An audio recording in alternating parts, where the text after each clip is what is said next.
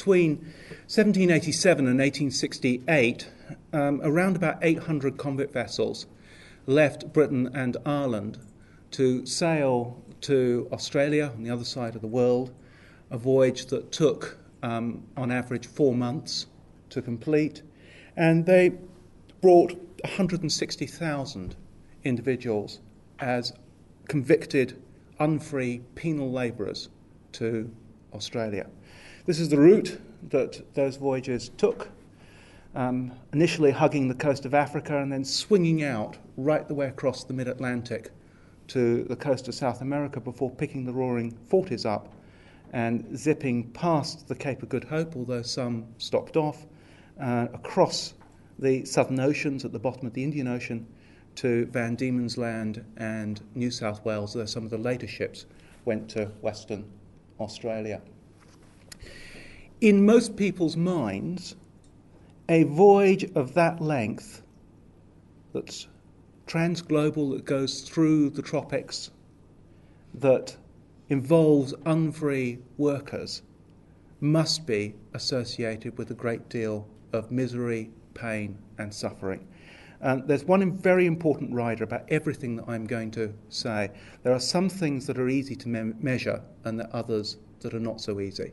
I can't tell you much about the psychological impact of that voyage, but I can tell you a great deal about its impact on survival rates and the health of the prisoners that undertook it. Now, it's impossible, I think, to talk about or even to think about a voyage involving unfree labour without thinking about the slave trade. And many people, particularly convict ancestors or um, descendants, sorry, who um, try to piece together the experience of their ancestor, assume that the voyage to Australia was similar to the slave trade, that the death rates must have been horrendous, that the experience must have been awful. And this is a, a famous um, um, anti slavery um, poster of the slave ship Brooks, showing the tight packing on board um, the Brooks. The death rate on British slavers in the 1790s can be calculated. It's a kind of like horrible thing to turn that experience into numbers, but the death rate was 32 per thousand slaves embarked per month of the voyage. That death rate was a considerable improvement on what had happened earlier on. It was um, brought down as the result of putting surgeons on board the slave vessels, which was something that was mandated by British, um, British Parliament uh, because of the activities of the anti slavers. We can compare that with the death record on board convict ships. It's not difficult to do, and in fact, it's been done in the past in the 1980s by Ralph Shlomowitz and John MacDonald. So here's the death rate on Australian convict vessels. It started quite high, 17.25 deaths per thousand per month, but that's much lower than the slave trade.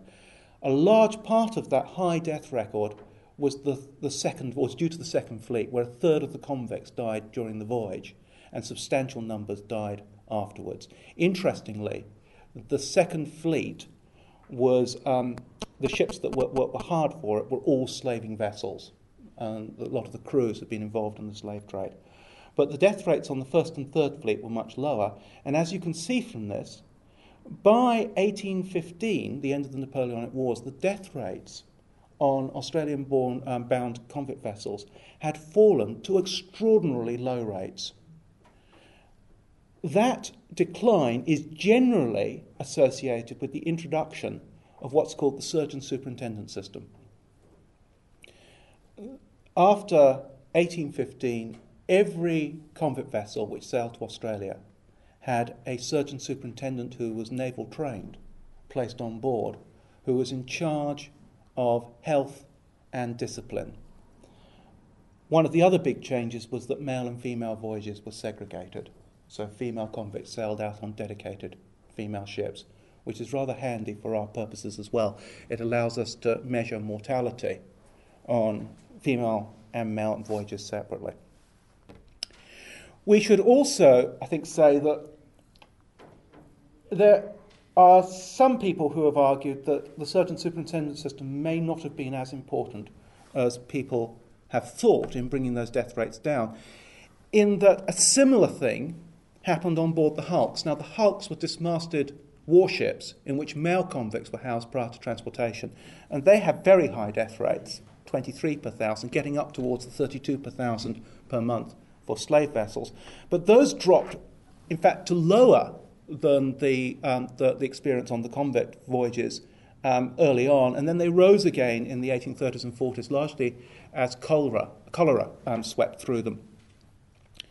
So it's possible that the low rates of death on voyages to Australia reflect the better health of convicts when they were embarked. Um, and that's something which needs to be teased out. I want to try and put those low death rates into pers- um, comparative perspective, and I'm going to do that by showing you the mortality profile for men and women who moved as steerage passengers across the Atlantic at the same time. So these are English, Scottish, and Irish migrants. It's not, it's not famine data. So, um, um, passengers moving in um, non famine periods um, across the Atlantic to ports like New York. So, this is the age specific mortality rate measured in deaths per thousand per month for men and for women on immigrant ships. These are convict rates by comparison men, women. So, that is the lowering that um, in, in, in your chances of death that convict vessels somehow managed to um, managed to conjure up in the 19th century. Now, there's quite a lot of interest in this because it's part and parcel of a larger conundrum which involves death rates and life expectancy, which has puzzled medical historians for quite some time. Now, this is the, the so called McKeown thesis. Now, if we were to go and take a really, really big view of things, um, a million years ago, life expectancy for great apes, um, or for early man, would we estimate being about the same as for great apes, so about 20 years at birth. We know that life expectancy doubled um, with the advent of Homo sapiens, so that they had a life expectancy of about 35.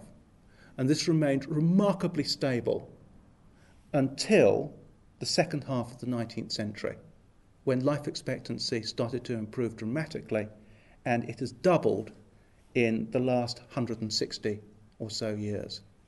Now, the big issue with this is that we cannot attribute this to breakthroughs in medical science. So, if you look at, for example, the introduction of the first generation of antibiotics, sulfa drugs, this didn't occur until the mid 1930s. So, long before the incidence of many diseases for which antibiotics are now thought of as being your number one control mechanism. So something else has to explain the improvement in life expectancy in industrialized nations, this, this mortality transition. So it's very, very interesting that a group of marginalized working class people on a voyage to the other side of the world show very, very early signs of that transition. So the, the convict voyage, if you like, becomes interesting in a wider context because it is possibly the leading edge of a wider transition which is then generated on into society. And I think that there are two things that are really, really um, important about convict ships. And one is that both the people and the space is very public. Space is public property, and the convict is public property too. So there's nothing to stop a surgeon from interfering with a convict's life, or very little. That they can impose their will upon a convict in a way that they can't upon a private individual, um, including a private passenger on a migrant vessel. And the second issue is that there's an environment on board a convict vessel which the surgeon can, can have some kind of control over. There's limits to that control. But it's very different from, let's say, a working class housing suburb in London. So the argument goes that what really is important here is the way that surgeons are able to impose public health measures upon convicts. It's, if you like, the leading edge of the welfare state, and we're seeing it amongst prisoners because they can't stop it happening. The state is experimenting with prisoners in a way which is beneficial to the prisoner in terms of life expectancy, but it involves a great deal of intrusion that a laissez faire 19th century government couldn't get away with in other contexts. But having done this, they can then make the argument that it's good for the wider public to use some of the things that have been used on prisoners in other contexts. Now, there are some um, problems with this. Um, the first is that surgeons weren't particularly good at diagnosing things in the 19th century or treating them once they diagnosed them. So most of them were anti contagionists or um, exponents of miasma theory. And my favourite example of this is John Stevenson on board the Catherine Stewart Forbes, where there was a cholera um, outbreak. And Stevenson argued when they arrived in Australia that there was no need to burn all of the bedding on board because cholera was produced by, I quote, an unknown state of the atmosphere acting on constitutions susceptible of its influence and that it is not communicated by either the effluvia or the touch of a person affected. In other words, he thought that, um, that whatever was responsible for cholera was spread through the atmosphere.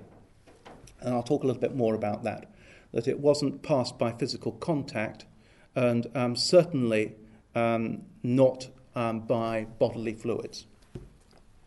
He conceived it unreasonable to suspect that a malignant atmosphere could be conveyed to this distance through so many variations of temperature. In other words, that if you went from the tropics through into a cold environment, you would um, get rid of many diseases because the atmospheric conditions would change.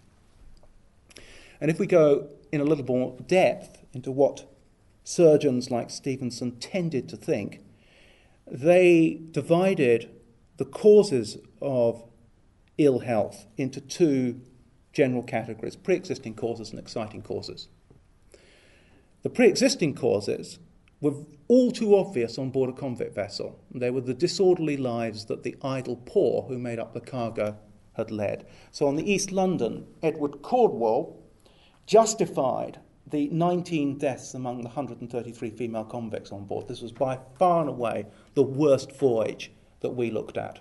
It's a real outlier. By pointing out, he went through in detail the broken and dissipated habits of every single woman who died on board. He blamed them.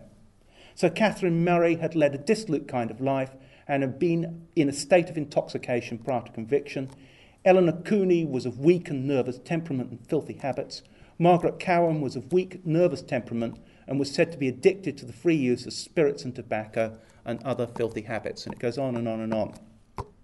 Now, Cordwell also said uh, that exciting causes were important as well damp environments, poor ventilation, rotting or putrid matter, anything else that prevented the circulation of air. And the danger was that if you couldn't get right on top of those kind of conditions, that what would happen is that people who had pre existing causes would be more disposed to sickness. So, this is why it was very, very important upon a convict vessel to make sure that you controlled the environment on board. Uh, this is the, the layout of um, a convict vessel. The military guard and the crew and the officers are all in the aft of the ship. But I think the most interesting thing here is where the hospital is located. The hospital was always located in the bowels of the ship for one very important reason so that the fresh air could be circulated through it. The movement of the ship was supposed to push fresh air through the hospital to make sure it was the most ventilated place on board so that um, it would break up any um, um, bad atmospheric conditions.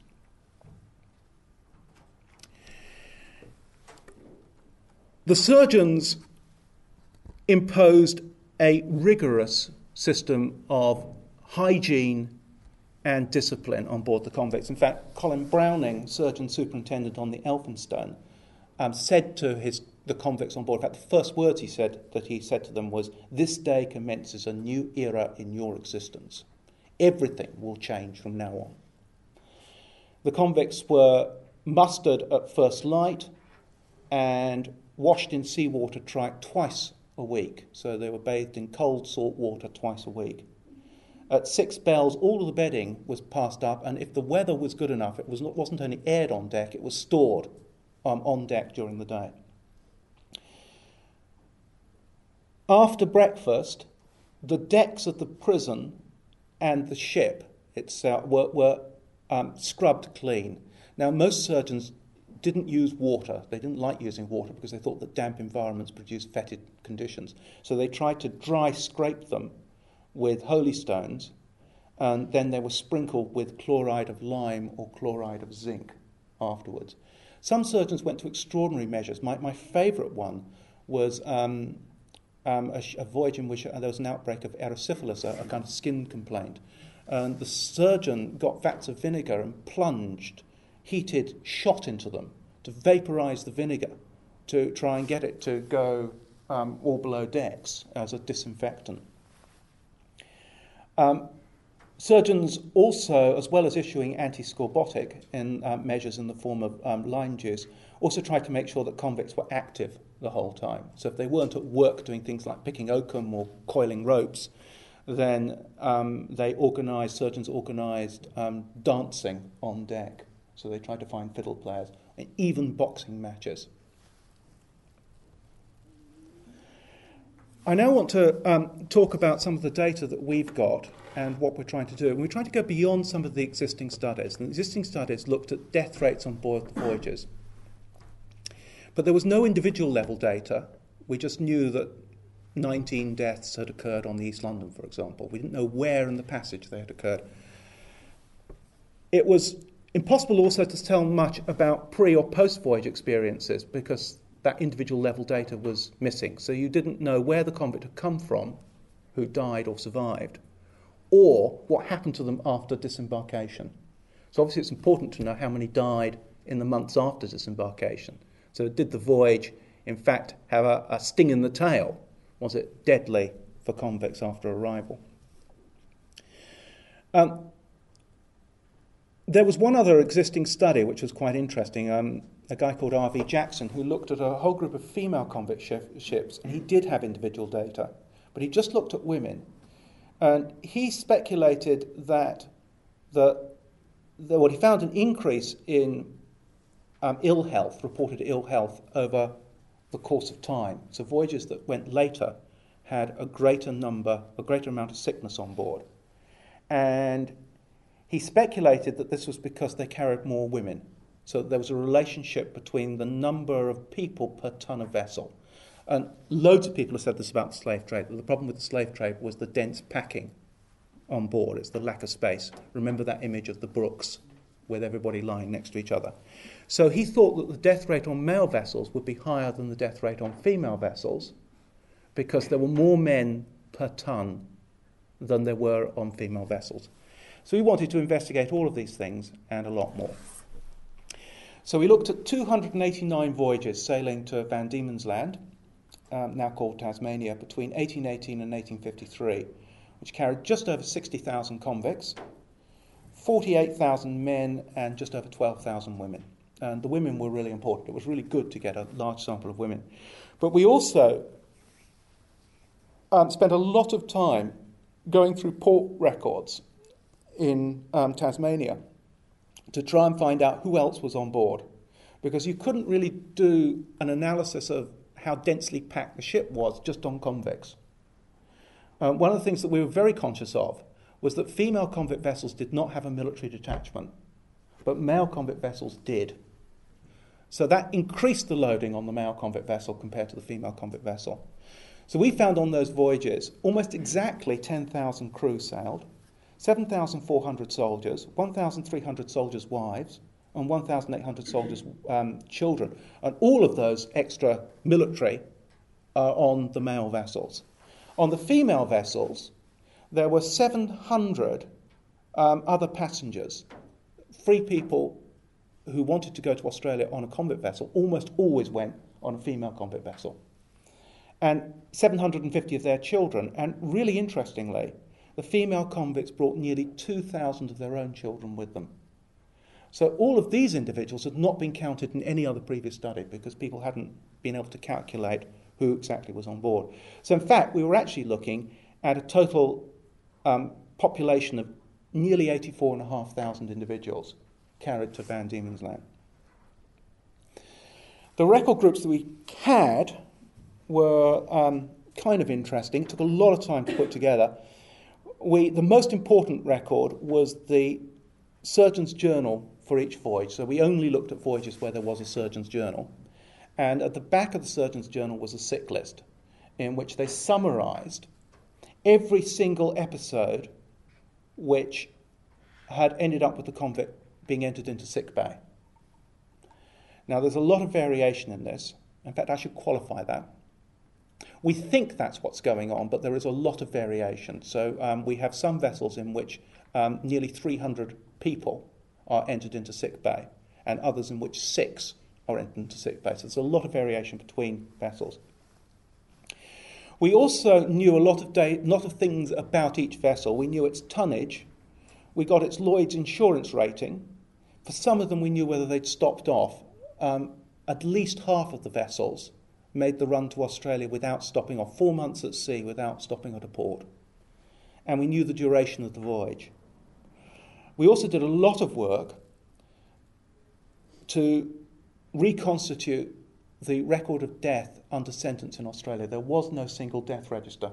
So we went through a whole series of records and transcribed every single death in them and then merged them all together and then checked them against other sources to make sure that we had um, a good return. In fact, we, our return is better than the colonial government's estimates of deaths. We've got a higher death rate, so we think we're, we've pretty much got the lot. So, what did we find?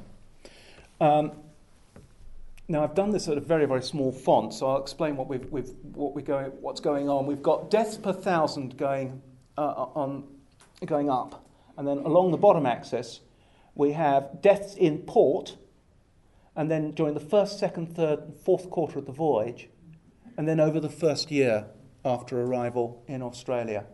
And I'm really sorry about this, but I've got boys in blue and girls in pink. It's just easier to read. So these are the blokes. Now, these death rates down here, 0.7 per, per um, thousand per month, is extraordinarily low, and there's a very good reason for that. The surgeons were um, told not to take on board anybody who they didn't think was going to last the voyage. So they're doing their job. That death rate is low because they are rejecting people who are going back to the hulk and presumably dying in the hulk. So it's artificially lowered. And then you can see that the death rate climbs steadily throughout the voyage. And that indeed the first two months in Australia as, are, are, as we suspected, deadly. And indeed they are more deadly than the voyage itself. So there is a sting in the tail. But then death rates decline. And after the end of year one, they are comparable, especially if you take out the um, executions. They are comparable to the death rate for um, 19th century um, men in their um, mid 20s, early 30s.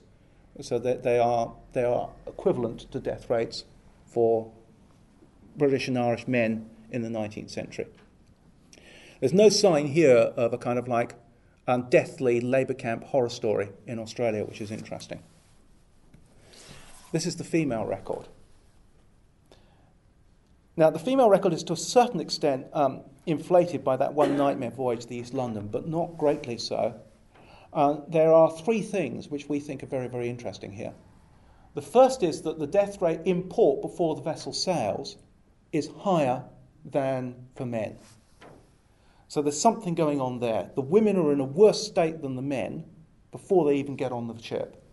Second, the female death rate during the voyage is considerably worse than the male, and it, that gap opens up during the voyage.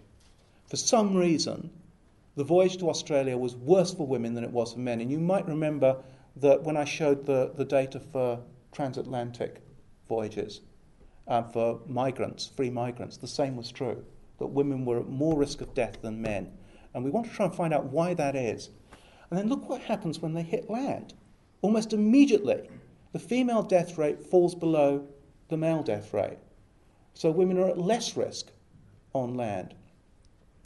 Now, one of the things that was really interested us about this is that a lot of the literature on both the slave trade and indentured labour, another form of unfree migrant voyage, um, is split. There's a huge argument in the literature, and there has been ever since the 18th century, um, between those who argue that high death rates in the plantation world were to do with the experience of being at sea and the experience of hitting a new disease environment. And they're not due to the exploitation of the plantation regime. So, um, in other words, that the death rates that you experience on land are out of the control of plant- plantation owners. They're to do with the voyage. And of course, the, the opposite is also argued that high, high deaths in plantations are to do with exploitation, particularly of weakened bodies when they get off the voyage. And so this pr- provided an opportunity to test this. So, how much of that adjustment is because of the differing experiences of exploitation in the colony of men and women? So, we wanted to try and tease all of that out. Uh, I've only thankfully got one of these tables. Um, my colleague um, Rebecca Kippen is the demographer on the project, so she does all of the regressions. Now, with a regression, all you need to look at is something that's got a star on it. So the starred things are significant. It means that um, one star means that there's a, um, a 5% chance of that thing, that correlation occurring by accident. And uh, two stars mean 1%. And statisticians generally take those as being measures that they can um, believe in, if you like, that you can be confident that results didn't occur by accident. So, what have we got with this table? We wanted to just try and test to see whether the data held together. We looked at the length of the sick lists and we found that they decreased with the experience of the surgeon. So, the more voyages to Australia on a convict vessel, the worse notes the surgeon kept. So, the more experience they had, the less likely they were to enter um, a morbidity episode into the record. So that was worrying. Um, we also tested to see whether they were actually any better at keeping people alive, and they're not. They just the record keeping just gets worse. Um, we also found that the length of the sick lists increases over time. So this was the finding that Jackson had as well. We think it's record keeping. We don't actually think that this is a, um, a, a substantial finding. We also found that there is a relationship between the length of time that a convict is recorded as being sick and the death rate on the vessel and on land. In other words, that's the important finding. It suggests that what is being recorded does is an accurate reflection of the death rates. So if there's more sickness on board a vessel, there are more death rates, there's more, there's more deaths, and that there are higher deaths amongst those convicts when, they, when they're landed. So the data looks robust, despite those other problems. Now, I kind of like summarize what's going on here. Again, blue for boys, pink for girls, and I'll go through this. We've got the number of voyages 208 for men and 81 for, men, for women.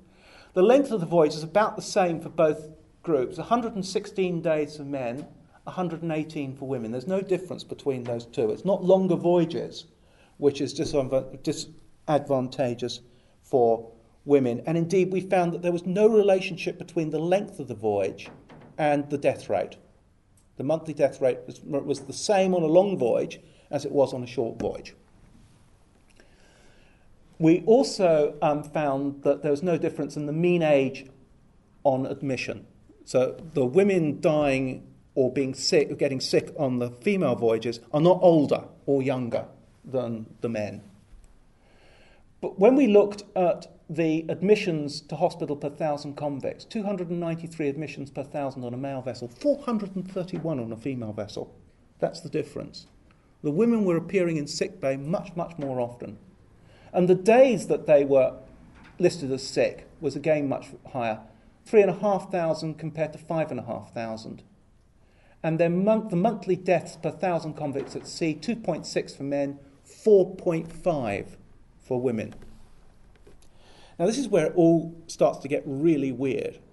And when you start to think why it is that you spend weeks of your life in an archive collecting data, when you get results which suggest that you have completely wasted your time.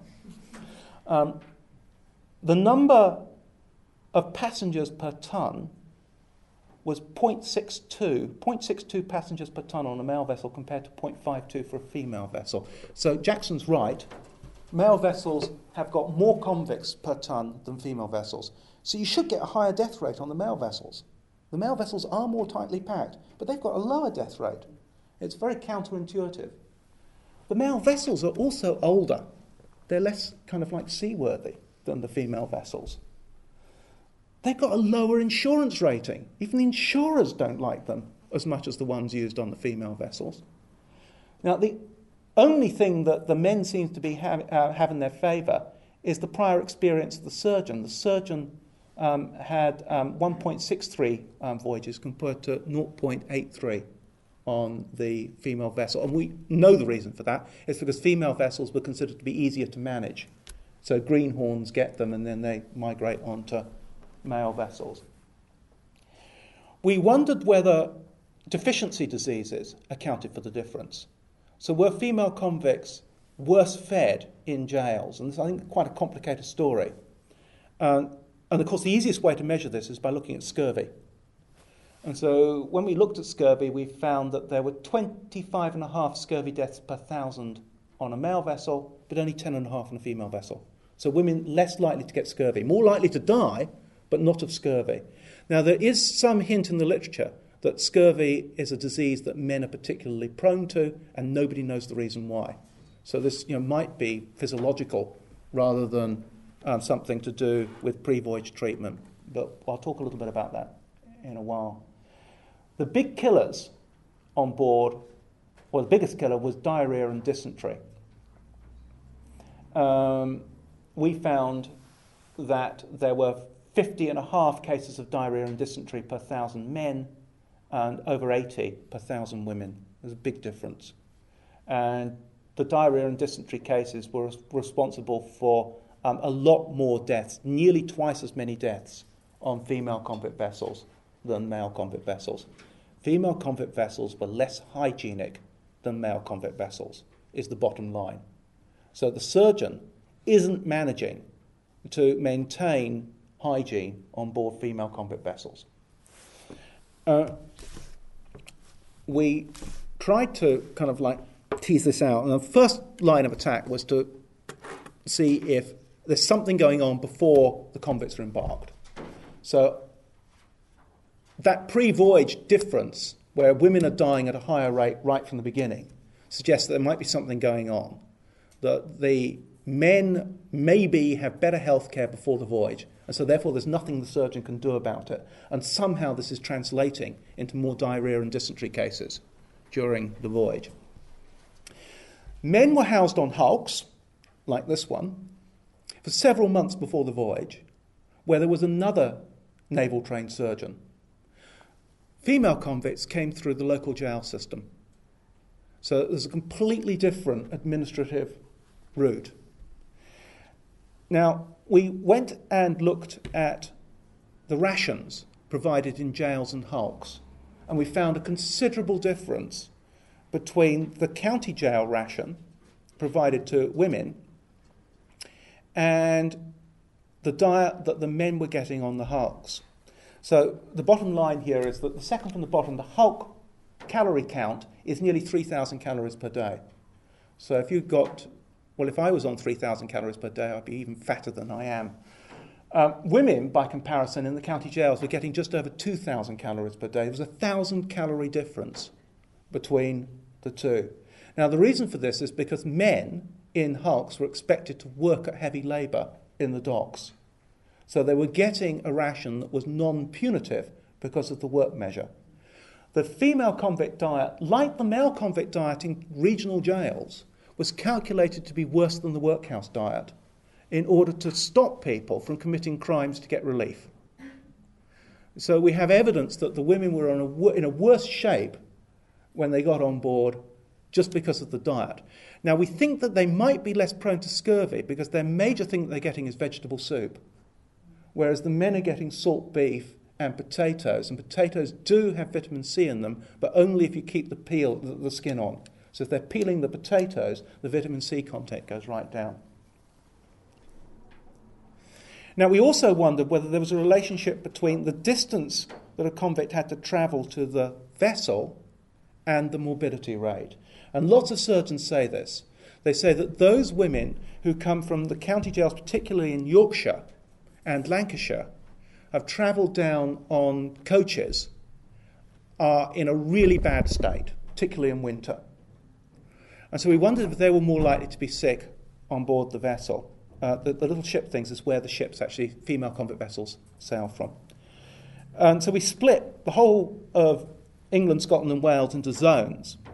And we did find a relationship, but it's not statistically significant. It is true that women from the London area are less likely to be, di- to be sick, to be entered into sick bay during the voyage. But it's only slightly less than zones 2, 3, and 4. And zone 5, which is Scotland, are the least likely of all. Now, the Scottish women were um, conveyed to London, to the Thames, and all female convict vessels from England left from the Thames um, by mail packet. So they'd already had one voyage. And we suspect, and um, this is true in many UK um, um, issues, that Scotland was just much, much better administered when it, well, administered when it came to jails. Well, there's very, very good reason to think that Scottish jail rations were higher than English jail rations. And so that's why the Scottish women have lower um, morbidity.